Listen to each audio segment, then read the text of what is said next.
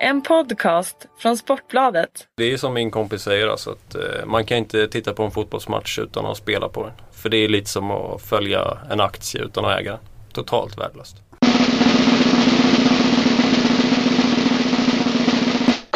Underbart! Sportbladets spelpodd är tillbaka. Eh, nu när det börjar närma sig första advent, december, en månad med mycket snö. I alla fall om man kollar på Sverige. Eh, som tur är så är det, ser det klart bättre ut i andra länder och är en hel del fotboll. Vi har ju ett fantastiskt utbud och vi har en fantastisk podd. Det är stort utbud här inne också. Det är liksom tre gäster. Eh, ett rekord i podden. Vi har Lelle Sandahl, välkommen. Tackar så mycket. Fredrik Pettersson. Hej! Och Chris Gustafsson. Tjena tjena. Jag vet inte om jag ska presentera mig själv som jag alltid brukar göra. Men Fredrik Jönsson i alla fall. Eh, vi hade en något eh, sådär CL och EL-podd i veckan. Det är klart bättre förra helgen med, med fina spel. Och det finns ett eh, fantastiskt utbud som sagt.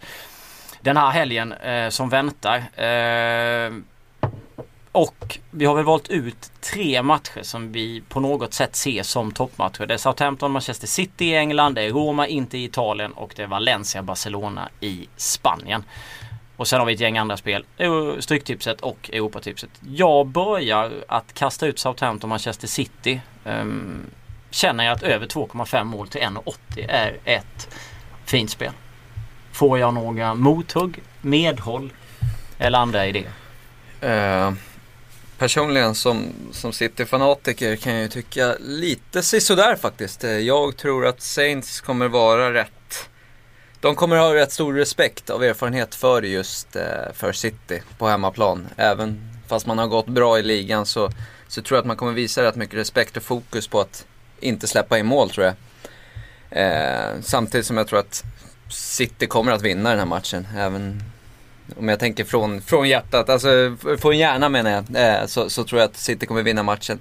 Saints har gått kanske lite för bra med den kapaciteten man har i laget, även om jag tror att man hamnar på topp eh, alltså top 10 i slutet. Men eh, inte lika säker som du i alla fall på linan. Eh, skulle vi inte spela emot, eh, men eh, inte lika säker på ett överspel.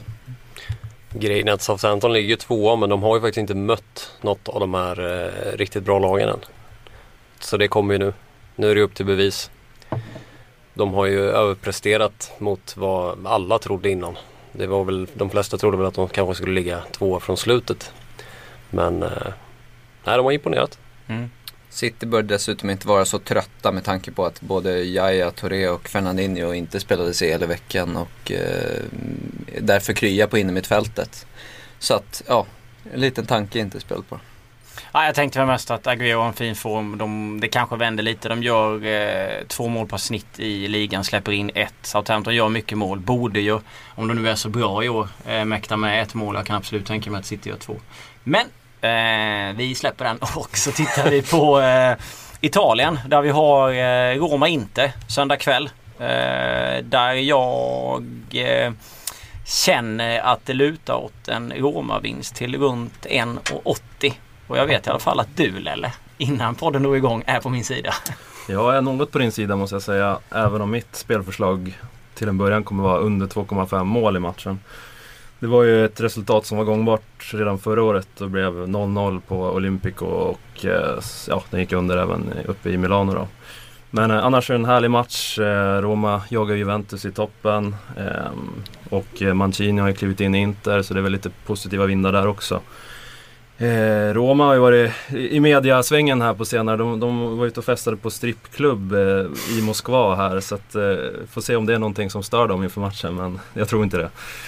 Eh, Inter som sagt, jag tror att de är här för att ta en poäng och de kommer inte bjuda till så mycket. Och samtidigt som Roma har vacklat lite på slutet så jag känner att det kommer vara en ganska tät tillställning och att, eh, ja, jag är väl lite inne på att Roma är någon favorit. Om man ska plocka något lag så är det väl Roma få lite medhåll där i alla fall. Mm. Känns skönt. Känns skönt. Absolut. Det sköna var väl med Roma och strippklubbsbesöket. Det var ju att klubbledningen var, tyckte Positiv, att det var positivt. Ja. så det ska vi ta med oss. Ja, han ville vara mer själv där, Walter Sabatini. Men ja, han hade ingen kostym med sig, eller hur var det? Nej jag tror att det var att han inte hade en träningsoverall. Att han skickade en passning att folk Jaha, gick ut i, i träningsoverall. Men han hade en kostym men det passade inte riktigt. Nej. Det är skönt, de kanske kommer lite avslappnade till matchen då. Exakt. Mm. Valencia-Barcelona är sista fighten. Eh, tycker väl personligen att Valencia till 6 gånger degen är högt. Men vågar inte eh, spela ett kryss eller två i den matchen. Utan väljer istället att luta mig på Lionel Messi. Mål i matchen till 1,80. Och jag känner väl att det är svårt att gå emot att Messi skulle näta i en match. Så jag antar att ni är, är, är överens med mig. Skaplig form på den grabben i alla fall. Mm. Eh, Så att det är svårt att säga emot. Jag är rörande överens. Uh, Messi han är som Aguero, han gör ju mål på skoj. Det Mm.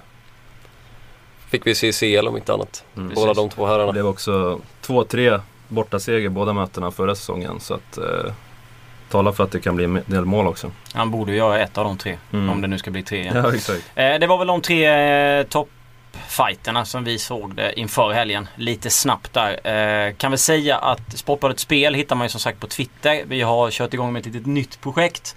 Eh, där vi har fått lite blandade reaktioner på, på vårt Twitterkonto. Angående just det, det där med snöbollen. Att vi ska liksom försöka gå från 100 kronor till 100 000.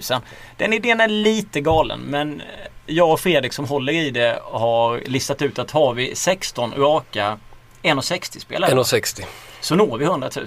Då och då är vi till och med 115. Ja. När tror du att detta kommer ske? Alltså jag tror ju att vi eh, redan efter jul så, så är vi där. Så sitter den.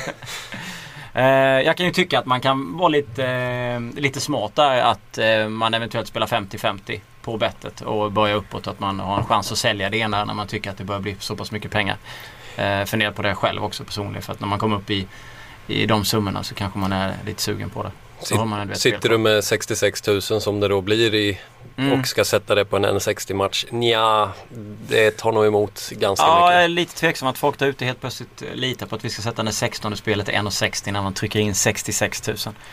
Eh, Men i alla fall. eh, det kommer komma varje tisdag, fredag eh, i tidningen med hur vi ligger till eller om vi startar en ny och sen på ett Spel så eh, rullar det ju hela tiden. Där försöker vi lägga ut så mycket spel som möjligt. Ehm, även om vi, vi i första hand vill att ni ska lyssna på podden och sen gå ut och diskutera med oss. Men det kommer saker där. Och sen eh, går vi väl vidare med spel helt enkelt. Jag tänkte att jag släpper ordet lite fritt här. Jag vet att det finns en hel del åsikter om engelsk fotboll i helgen. Ja, eh, absolut. Eh, en spännande helg som jag på förhand eh, när jag såg oddsen tyckte att fanns mycket skrällchans, eller mycket chans för underdogsen.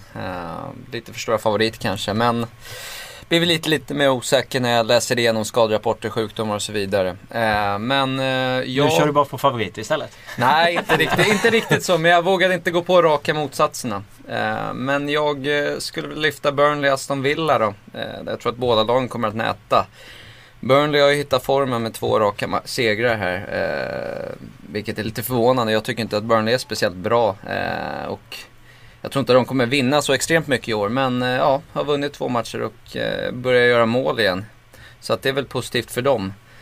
Eh, dock ska det ju sägas att Aston Villa har ju en rätt bra offensiv. Eh, vilket inte minst Agbolar eh, visade senast. Eh, bra skärpa i den killen.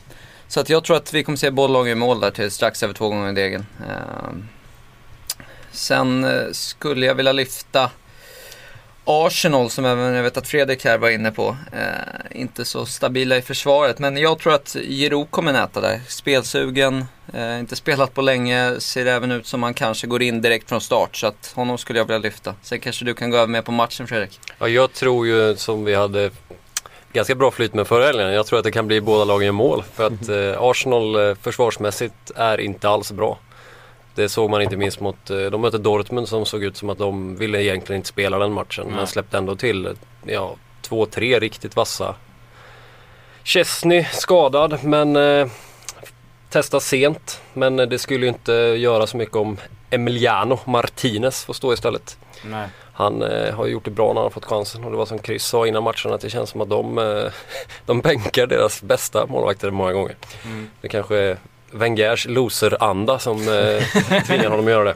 Men jag tror att båda lagen är mål till 1,80. Jag tror att eh, West Bromwich kommer få sina chanser, de också. Sen så tror jag att eh, målskyttespelet på Giroud låter mycket bra. Han är nog väldigt sugen efter att ha varit borta länge. Jag tycker att det är svårt med Arsenal. De slår Dortmund som du säger i en match där Dortmund inte ser speciellt intresserade ut. Innan det så har de förlorat mot Manchester United med 1-2. United som blivit fullständigt söndersågade på alla möjliga håll den här säsongen. Eh, innan det så torskade de mot Swansea med 1-2 och matchen innan tappade de 3-0 till 3-3 mot Anderlecht. Så var står de egentligen? Så även om, alltså plusstatistiken talar ju för Arsenal och det lutar ditåt men jag tror absolut att de kommer släppa en boll eh, på West Bromwich. Jag har ju också ett eh, fantastiskt spel i den enligt mig själv i alla fall. Eh, mitt favoritspel den här helgen det är West Bromwich över 4,5 hörnor till 1,83. Eh, brukar ju ha en viss förkärlek för hörnor. Eh, men eh, statistiken talar ju för att det här eh, borde gå hem också. Jag kikar lite på det och man har ju levererat på under sex hemmamatcher 6, 9, 10, 6 och 7 hörnor. Sista, eller en av dem blev i och för sig 0 mot Manchester United. men det får man väl köpa någonstans. Eh, nu möter de i och för sig topplag. Så man kan väl tycka att jag borde tänkt på det. Men jag känner ändå att liksom, de, de skapar mycket hörnor både hemma och borta. De hade Fem mot Southampton borta, sju mot Swansea borta, sju mot Tottenham borta, fem mot Liverpool borta och så vidare. Så att det känns som ett hörnglatt lag överlag förutom då mot Chelsea 0-15 och United 0-11. Men som sagt Arsenal kommer ju inte att täppa till. Det Nej. tror jag inte. Jag tror att eh, det kommer vara svajigt bakåt som det har varit stundtals. Då får det gärna vara lite snedspark ut ja. mot hörnflaggan. ehm. Nej men det känns bra. Mer England? Eh, Ja, jag har väl ritat in ett par spel, men jag skulle kunna lyfta QPR Leicester. Eh, Leicester har ju inte gjort mål på, ja, jag tror att det var 500 minuter eller någonting när jag läste senast. Vilket börjar sätta sig i psyket kanske på dem. Uh, Uloa Nugent som var rätt heta i början uh, har uh, ja, blivit lite kyligare helt enkelt. Men jag tror att det är dags att måla.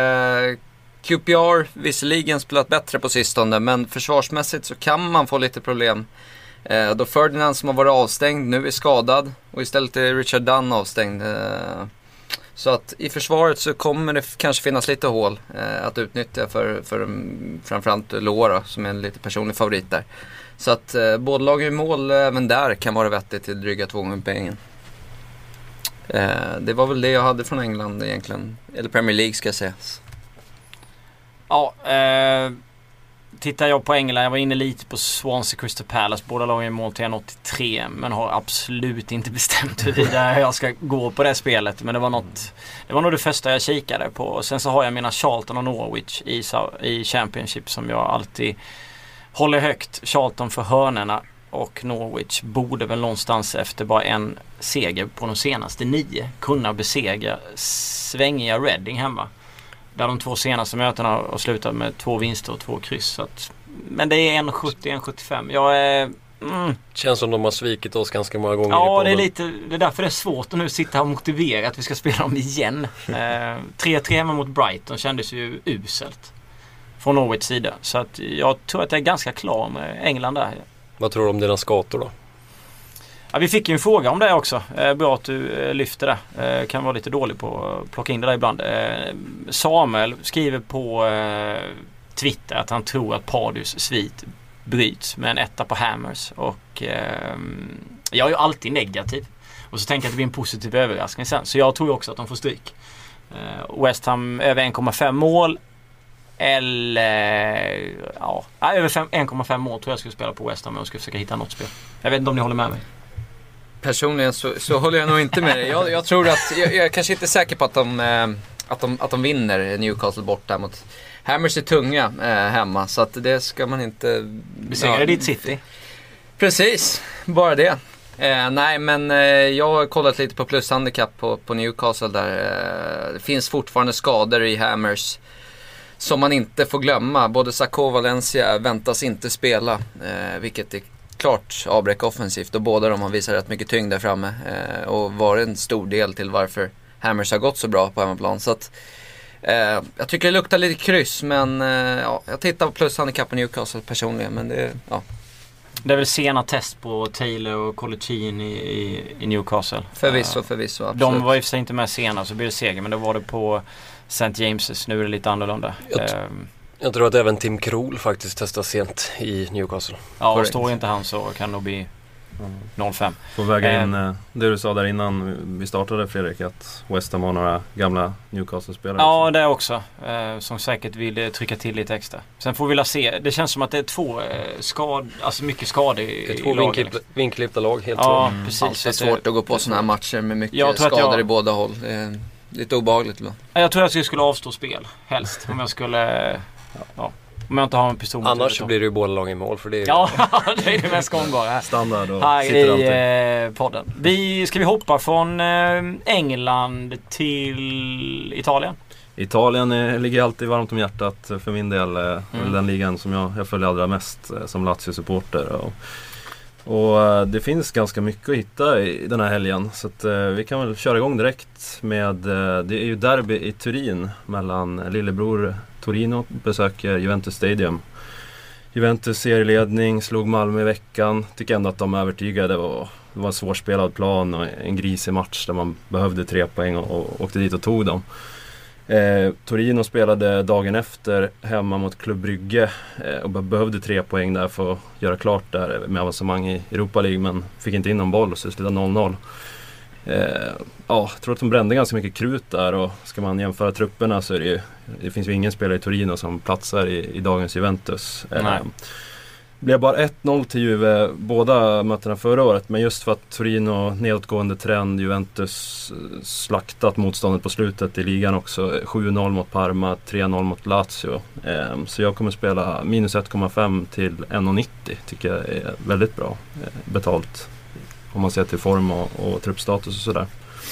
Du är inte rädd att en gammal MFF som Pontus Jansson gör sin livsmatch här nu för att smälla igen efter CL-fight? Nej, jag är inte jätterädd ef- eftersom att eh, Torino inte har gjort mål på tre matcher heller. Så, Nej, jag, Torino och jag har gillat att spela målsnålt på dem tidigare och jag Mm. tycker absolut att det är ett eh, bra odds. Om man vill vara lite feg så skulle man kunna spela över 1,5 på Juventus men jag är inte riktigt säker på eh, mm. vad det spelet ger i dagsläget. Det skulle kunna vara något för snöbollen kanske. Ja, jag, var, jag var på plats och såg faktiskt Juventus mot Malmö så att de lär inte vara slitna efter den matchen för att eh, de, eh, ja, alltså tempot som Juve hade i början var ju inte högt och då såg Malmö ganska bra ut. Mm. Kom ut i andra och tänkte att äh, vi måste ju vinna det här. Mm. Bara ökade lite och vann också mycket, mycket rättvist. Jag tror att Pirlo slog en felpassning på hela matchen. Men det kom efter 70 minuter eller 65 Ja. var. Men man ska inte vara girig här och gå på över 2,5 mål och nej till båda lagen i mål till fyra gånger degen. Eller är det helt galet? Det är inte helt galet alls tycker jag. Det är ändå så att Torino, de är rätt så bra på att stänga butiken. Så att, Mm. Jag tror ändå att det kommer slinka in två mål när de har spelare som Morata och Llorente som löser av varandra också. Så det finns kraft att slänga in. Den fina säkringen alltså någonstans finns som man bara spelar på mål på Juventus säger att bo, ju, båda lagen mål eh, står i 2.37 innan Okej. avspark. Och man kan tänka sig att den kommer nog ganska stadigt gå uppåt. Mm. Ja, tappet av Sergio Immobile känns ju, eh, eller har ju känts rätt Mm. kraftigt så att det absolut känns vettigt. Eh, kan slänga på en till match där i Serie A. Eh, vi har ju Palermo, nykomlingen då, som har gått så rätt så helt, helt okej faktiskt. Eh, Robin Quaisons gäng. Möter ett, eh, ja, Parma, jag vet inte vad jag ska säga. De är helt körda i botten och det är ju eh, helt otroligt att Donadoni är kvar som tränare fortfarande. De ligger sist och har sex poäng. Finns egentligen inget som talar för att det kommer vända just nu utan Casano och grabbarna får ursäkta. Eh, med spelare som Dybala och och eh, ja, Quaison kanske till och med får starta en sån här match. Eh, så tycker jag att ettan till 1,95 ligger riktigt bra. Eh, Palermo har bara förlorat en hemmamatch också och det var mot ett Lazio som var otroligt effektivt. Så i, i övrigt har man slagit andra dåliga lag i Serie A som Cesena och Chievo. Så på Sicilien är man ju erkänt tunga och ja, tycker att de ska vinna den här matchen faktiskt. Ingen risk för reaktion alltså. Till 4,50. Ah, ja, jag vet inte. Jag, eh, jag tycker, Nej, det, jag oddset tycker det låter sunt. Eh, även om jag själv inte riktigt vågar. Alltid Nej. i Italien. Jag, lite, jag har för dålig koll på alla lagen. Eh, vad har du mer från Italien? Eh, vi kan väl köra, be oss till eh, Sardinien också. Då är det ju då Semans Cagliari som eh, tar emot eh, Fiorentina som trots sina skador och börjar komma igång nu då. Gomes är ju tillbaka och in i startelvan. Och eh, Semans gäng, de blåser ju alltid på Mm. och det bara känns som att hans fotbollstänk sitter mer och mer så att eh, det blir väldigt öppna matcher och Fiorentina är ju definitivt ett lag som, som eh, också har gjort mål på slutet. Så där tycker jag väl att man ska titta på över 2,5 mål naturligtvis. Ligger ändå rätt så bra tycker jag till 1,75. Eh, över 2,75 mål får man till två gånger pengarna. Så någonstans där tycker jag att man borde titta på. Och över 3 Asian får man till 2,25. Det är lite intressant att alla de tre finns. Varför kör Mm. man inte? Alltså över 2,5 och över 3 borde funka bra. Ja, eh, när det gäller just eh, Kalle och Fiorentina så, och eh, överspel så tycker jag det låter, ser jätteintressant ut. Mm. Kalle, de är inblandade i jättemycket mål i olika matcher. Kalle har efter 12 omgångar gjort 20 mål Mm. och släppt in 20. Viola ligger på 21 framåt och släppt in 11. Ehm, och det var väl ett par baljor i Violas cupmatch nu i veckan. De gjorde två mot Verona, släppte in ett. Kalle i Napoli slutade väl, var det 3-3? Mm. Förra helgen. Så Ja, det känns som att det kan gå lite hur som helst där. Kalle gjorde fyra, Ekdal tre av dem mot Inter borta. Så att, Ja. Alltså en öppen matchbild eh, kan ju gynna Quadrado framförallt som har riktigt bra tryck framåt stundtals. Absolut. Mm. Nej, men och Fiorentina har, har en, Mm. visat en bra trend på slutet också. Så att, eh, från att inte ha kunnat göra mål har de Mm. ganska mycket mål. Ehm, jag kan väl ta en sista där när jag ändå håller på. Eh, då är det ju Pippo Inzagis Milan som tar emot Udinese på hemmaplan. Och jag tycker ju att Milan visar ganska, och framförallt Inzaghi då, stora taktiska brister defensivt. Så jag är inte alls imponerad av dem. Mycket one man show på Menes och det är egentligen bara Bonaventura tycker jag som har varit eh, Eh, bra nyförvärv egentligen som har, som har levererat. Eh, möter då Udinese som, de kommer ju komma hit och försöka kontra bort Milan. Och eh, har ju Di Natale som alltid gör sina mål. Eh, och så vidare. Milan saknar även Alex de Jong Abate ser det ut som. Eh, så att Udinese vann här förra året så jag skulle inte bli förvånad om de gör det gör igen. Så att eh, kommer spela plus ett Asian till 1,85 och relativt tungt spel ska jag tippa att jag går in på om jag ser att det inte händer någonting här eh, fram till avspark med älvorna. jag tycker att Menes någonstans är ursäktad när han gör mål som han gjorde sist. Eh, å andra sidan eh, Ja, spelar Zapata så tror jag definitivt på Udinese. Ja. Jag tycker han har varit Ja, riktigt blek. Eller Bonera för den delen. På tal om Di Natale, vad står han i? Målskytt lär ju stå rätt skapligt i en sån här fight. Absolut. Eh, Och det är nästa målgaranti på den snubben stundtals. Ja, oftast eh, kan definitivt vara det. När det gäller Italien, men det här är på måndag, Sampdoria Napoli. Vi snackade om den matchen lite innan vi drog igång. Eh, kanske lite handikapp på Sampa, jag vet inte riktigt vad det är. Men jag var inne på att det skulle vara ett överspel till 2,5. Jag tror att det kan bli målglatt. Även om man gick bort sig fullständigt i Europa League Mm. på Sparta Prag Napoli. Ja, det blev visst. 0-0.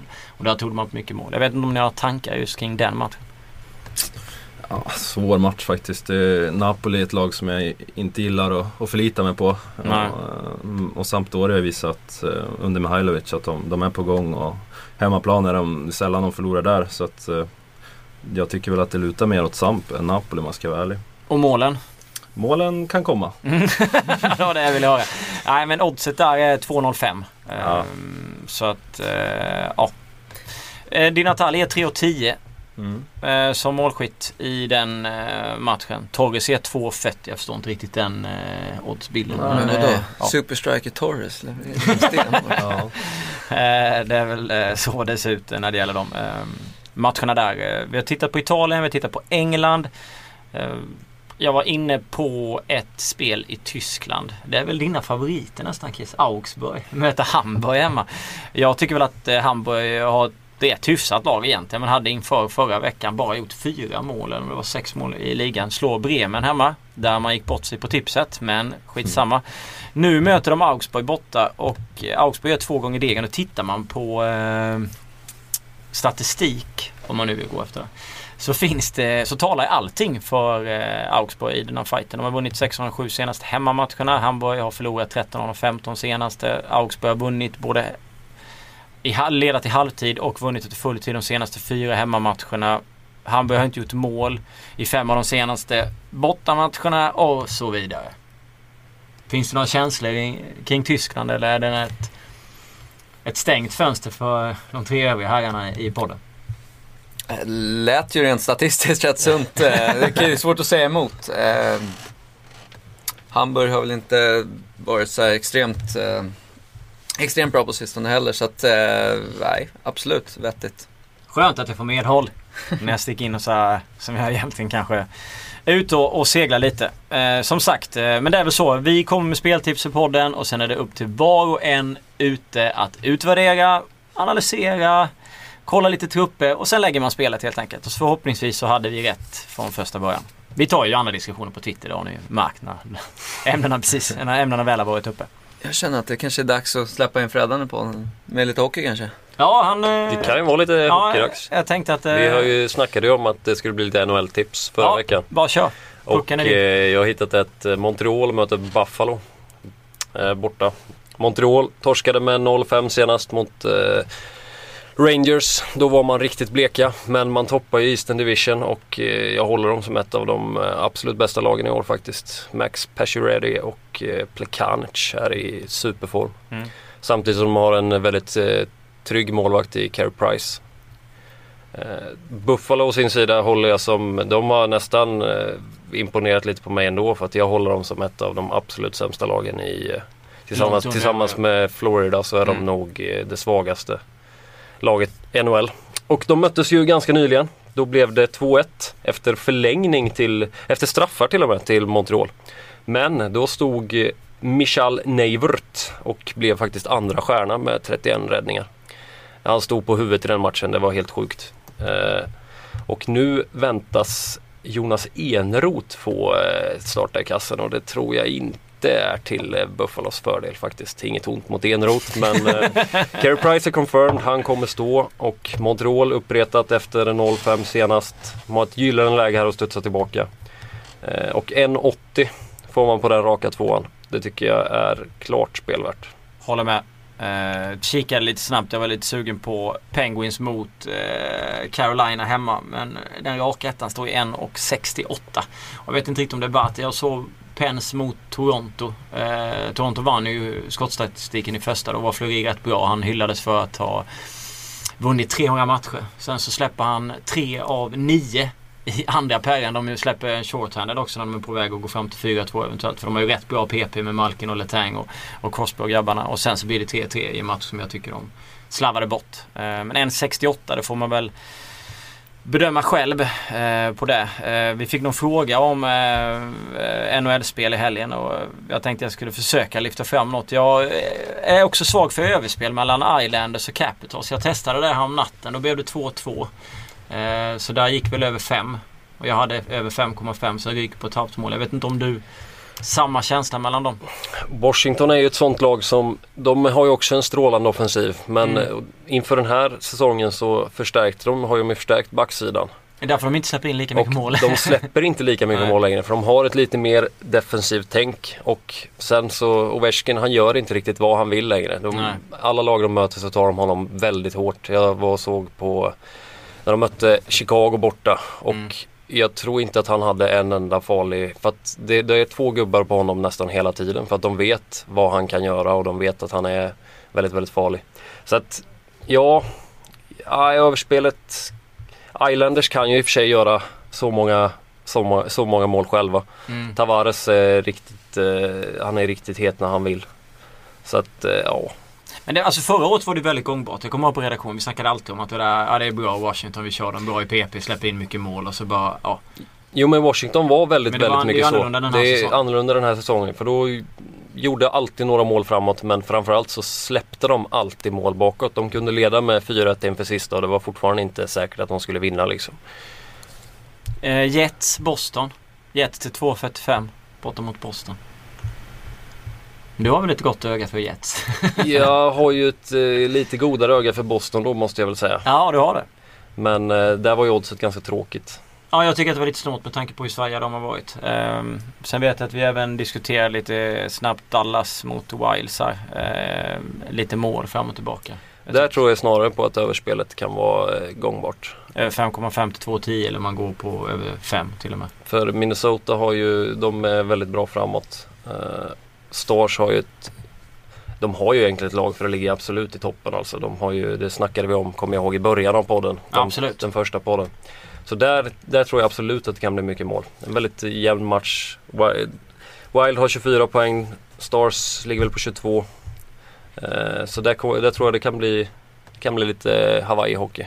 Lite överraskat att Wilds dock var så bleka mot Kings senast. Eh, men hockeyspel? Kings är dock ganska bra på att neutralisera lag. Eh, många lag som kommer till Los Angeles och inte har, även de bra lagen, St. Louis, eh, Chicago och de, de täpper till. Det är lite som, eh, de är nästan hockeyns Chelsea skulle jag säga. Mm. De är väldigt bra på att eh, helt döda en match och sen förlita sig på att det blir, det är rätt ofta det blir 1-0, 2-0 när Kings spelar. Absolut. Fler hockeyspel? Jag tror överspelet är gångbart i Chicago mot Ducks. Eh, Chicago har ju Kane, Taves och eh, de är ju sjukt bra samtidigt som eh, Ducks har ju Getzlaff Perry, gör alltid mycket mål. Och Chicago har varit lite sådär, de har, eh, de har varit lite av- årets Washington. De är otroligt bra framåt men eh, väldigt ofta som det svajar bakåt alltså.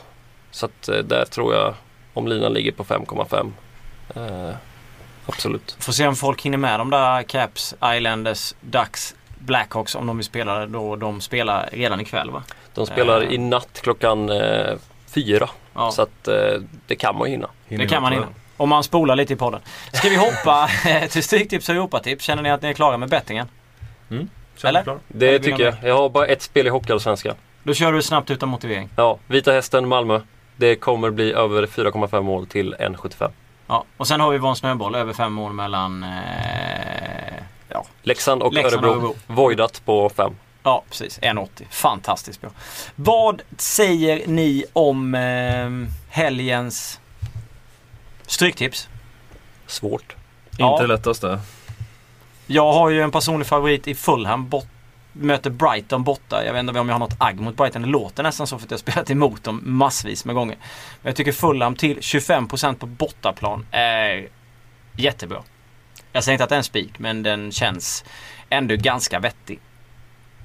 Sen vet jag inte, Liverpool-Stoke, där kanske du vill ha med ett tecken på Stoke. Eh, Jag skulle definitivt inte våga spika Liverpool med tanke på hur de har sett ut i alla fall. Eh, Stoke förvisso lite sjukdom i truppen. Eh, nu verkar det som att Hughes var, var ja, man verkar vara kanske kanske helt okej ändå till morgondagens match. Men man har haft sjukdom eh, inom truppen och stängt eh, träningsanläggningen och så vidare. Eh, så att det kan vara lite sisådär i, i Stoke-lägret men eh, sett till eh, procenten så skulle jag ju sätta något tecken åt höger i alla fall. Eh, även om man nu kanske vill ha med Liverpool. Men ja, Stoke är lite för eh, stora underdogs här tycker jag. Eh, absolut. Största favoriten på kupongen. Manchester United hemma mot Hull 82%. Andra favoriten Bournemouth 74%. Ja, skulle ni spika dem? Jag skulle spika United faktiskt. Jag tror inte att Hall, Hall har sett riktigt trötta ut på sistone. Uh, och även om procenten är riktigt, man gråter nästan skvätt när man, när man säger den procenten. Men, men jag tror att United uh, gör den där historien ganska kort eh, och ser även ut att få tillbaka ett par namn till helgen. Eh, med Last helt rätt. Så att jag tror att United eh, vinner det där med ja, 2-3-1 någonstans där. Bournemouth är ju ganska sens- eh, sensationell tvåa i eh, Championship. Men eh, till 74 procent, det tycker jag ändå är lite väl högt alltså. Ja, hemma det är ju å andra sidan laget som man alltid hämmat till två gånger egen spelning enligt Steven Lee. Nu gör de 1,53 så jag håller med om att de nah, känns som stor favorit. Millwall har väl sett lite piggare ut på slutet. Bournemouth har två raka kryss nu också. Ja, eh, Det känns som att krysset där Krysset ska väl... ska med. Jag, Ja. tror, jag tror inte att Millwall kommer vinna matchen men jag tror att eh, krysset ska nog med ganska tidigt till Mm. 16 procent. Millwall kommer från ett derby mot Charlton förra helgen som slutar 0-0. Eh, om inte jag kommer ihåg helt fel. Jag tycker att 15% absolut är bra. 5-2 till eh, Bournemouth förra året men eh, då var det ändå Då har de inte riktigt samma De har tappat lite form nu Bournemouth helt enkelt. Men, Ja. Jag var inne på en, en Aston Villa eh, reaktion att Burnley inte fortsätter att vinna där. Eh, Men 29% eh, lite två. väl mycket skador så man blir lite osäker på I början så var jag inne nästan på att spika Aston Villa den här matchen men, men med tanke på att de fortsätter ha de där stora avbräcken så så vet jag inte om jag vågar. Men det är helt klart, ja, kanske en, en gaffel där, en 1-2 eller någonting sånt där. Gafflar gillar man ju. West Ham Newcastle. Newcastle eh, sträckat till 30%. Det blir väl en tvåa för dig Kiss? Ja, det är en given. Eh, jag skulle faktiskt vilja spika Derby Eh, borta mot Leeds. Leeds eh, får ju ingen ordning på, på, på sitt gäng utan blandar och ger som vanligt då. Eh, och Derby kommer från en stark bortaseger mot Watford. Eh, så att jag tror att eh, 53% där kan vara någonting att titta på. Eh, om det inte är så att Derby har ett drös med skador så, så tycker jag att det är en bra spik för serieledaren. Ja, jag kan köpa den. Absolut. Sen tycker jag väl att match 12, Middlesbrough hemma mot Blackburn, borde på förhand vara en etta. Men Borough är ett riktigt boogie-team för mig så jag är, är livrädd för Ja. Blackburn är också rätt obehagliga. Ja. Eh, blandar och ger extremt. Så att även en gaffel i den kanske skulle Ja. vara intressant alltså. Men en helgardering går ju alltid. Blackburn har ju dock en ganska skön form med fyra vinster och två avgjorda på de sex senaste. Ja, precis. så att därför eh, 18% på Blackburn. Och även 18% på Cardiff i match 13 tycker jag är extremt intressant. Watford, tre raka torsk och har inte sett sådär jättebra ut heller. De har alltid varit liksom gjort så mycket mål och, men det har låst sig lite för dem på slutet alltså. De har 1-2 mot Derby, 0-1 mot Ipswich och 1-2 mot eh, Birmingham. Mm. Och jag tror att de kan få det tufft igen. I alla fall 18% plockar jag med Cardiff med alla dagar i veckan. Absolut. Jag tror att, eh, inte så att Cardiff har varit riktigt dåliga borta? Jo, det är så. De har sett Så riktigt svajiga ut på, kanske. på resande fot. Mycket starkare hemma. Men det är väl dags att vinna någon gång också. 18% är ju ganska fina. Mm. Reaktion, Reaktion. eller eller inne på. Reaktion Skönt. Håller med Fredrik. Mm. Cardiff ska med. Eh, vi flyttar till eh, Europatipset. Jag bara kör över här nu för att jag känner att stryket var klart. Vi gick igenom rätt Ja. många matcher där. Och där eh, antar jag att eh, Lelle Sandahl kommer spika Udinese borta mot Milan till 8%. Ja, det lockar ju något oerhört. 8% och de vann där förra året och jag menar, de ligger ju typ på samma poäng i tabellen så det är, det är helt horribelt att det ligger sådär faktiskt. Det Eh, det man måste alltså. ha med Udinese, det, är- det är helt otroligt. Det, det skiljer inte så mycket mellan lagen, någonstans. Så absolut, det, det skulle kunna vara en spik faktiskt. Jag kommer definitivt ta med den tvåan. Mm. Det tycker jag. Helt Eh. Wolfsburg, Gladbach. Där står Gladbach, eller Wolfsburg har varit eh, stabila, bra hemma. Eh, nu fick de ha torsk i veckan i och för sig i Europa Everton. League. Europa Ja, League. mot just Everton. Samma dag som Gladbach eh, mötte Villarreal och fick 2-2 borta. Mm. Eh, Jag ska inte dra för mycket slutsatser av den. De var Nej. ganska överlägsna i jag matchen. tycker Gladbach, att, eh, eh, 24% krysset och 2 till 17 eh, är rätt hyfsade. Mm. Jag tror Wolfsburg hade 26 chanser, målchanser i matchen. Så att Ja. eh, de, de var ju ganska, ganska bra ändå, även om de inte fick hål på, på Everton den kvällen. Mm. Barcelona borta mot Valencia till 66%. Köper ni? De ska ju ha, de ska ju ha bra chans borta mot Valencia alltså. Är det en spik?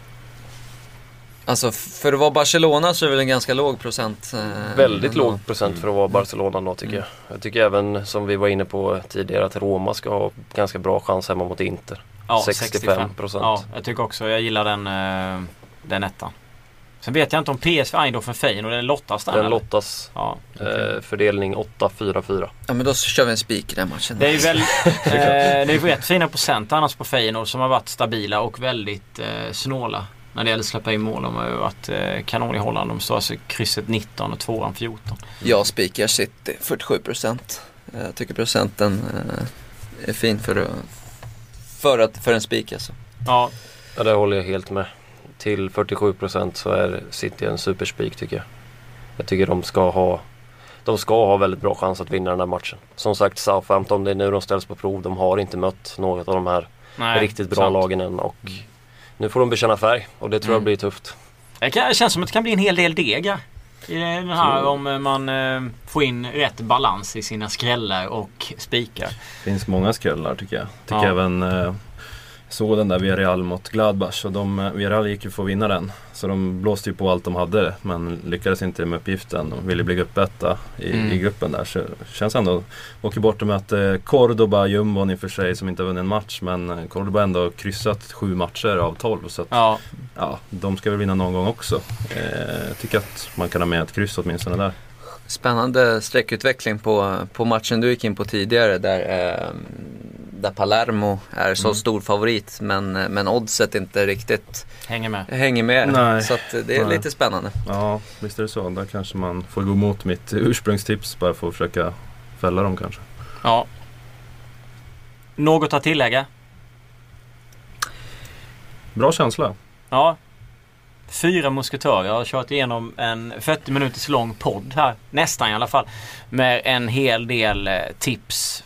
Som förhoppningsvis kommer att läggas ut. Eh, kanske inte, i alla fall inte 100% det gör vi väl alltid. Eller aldrig. På äh, Sportbladet Spel, Twitterkontot där. Snöbollen du har igång ikväll. En snöboll som vi hoppas eh, pågår fram till ja, julafton. Det hade ju varit Det blir trevligt. en bra julklapp. Ja, då hade vi varit rika. Annars så följer man ju Chris Gustafsson på Twitter. Mm, Gustafssons Alltså, Christer, stämmer. Lelle Sandahl på Twitter. Yes. Och jag och Fredrik får representera att Sportbladet Spel. Ni följer oss även i papperstidningen. Precis. Den får vi inte glömma. Den gamla klassikern. Vi eh, tackar för oss och hoppas på eh, fin deg i helgen. Ha en trevlig helg grabbar. Yes, hej!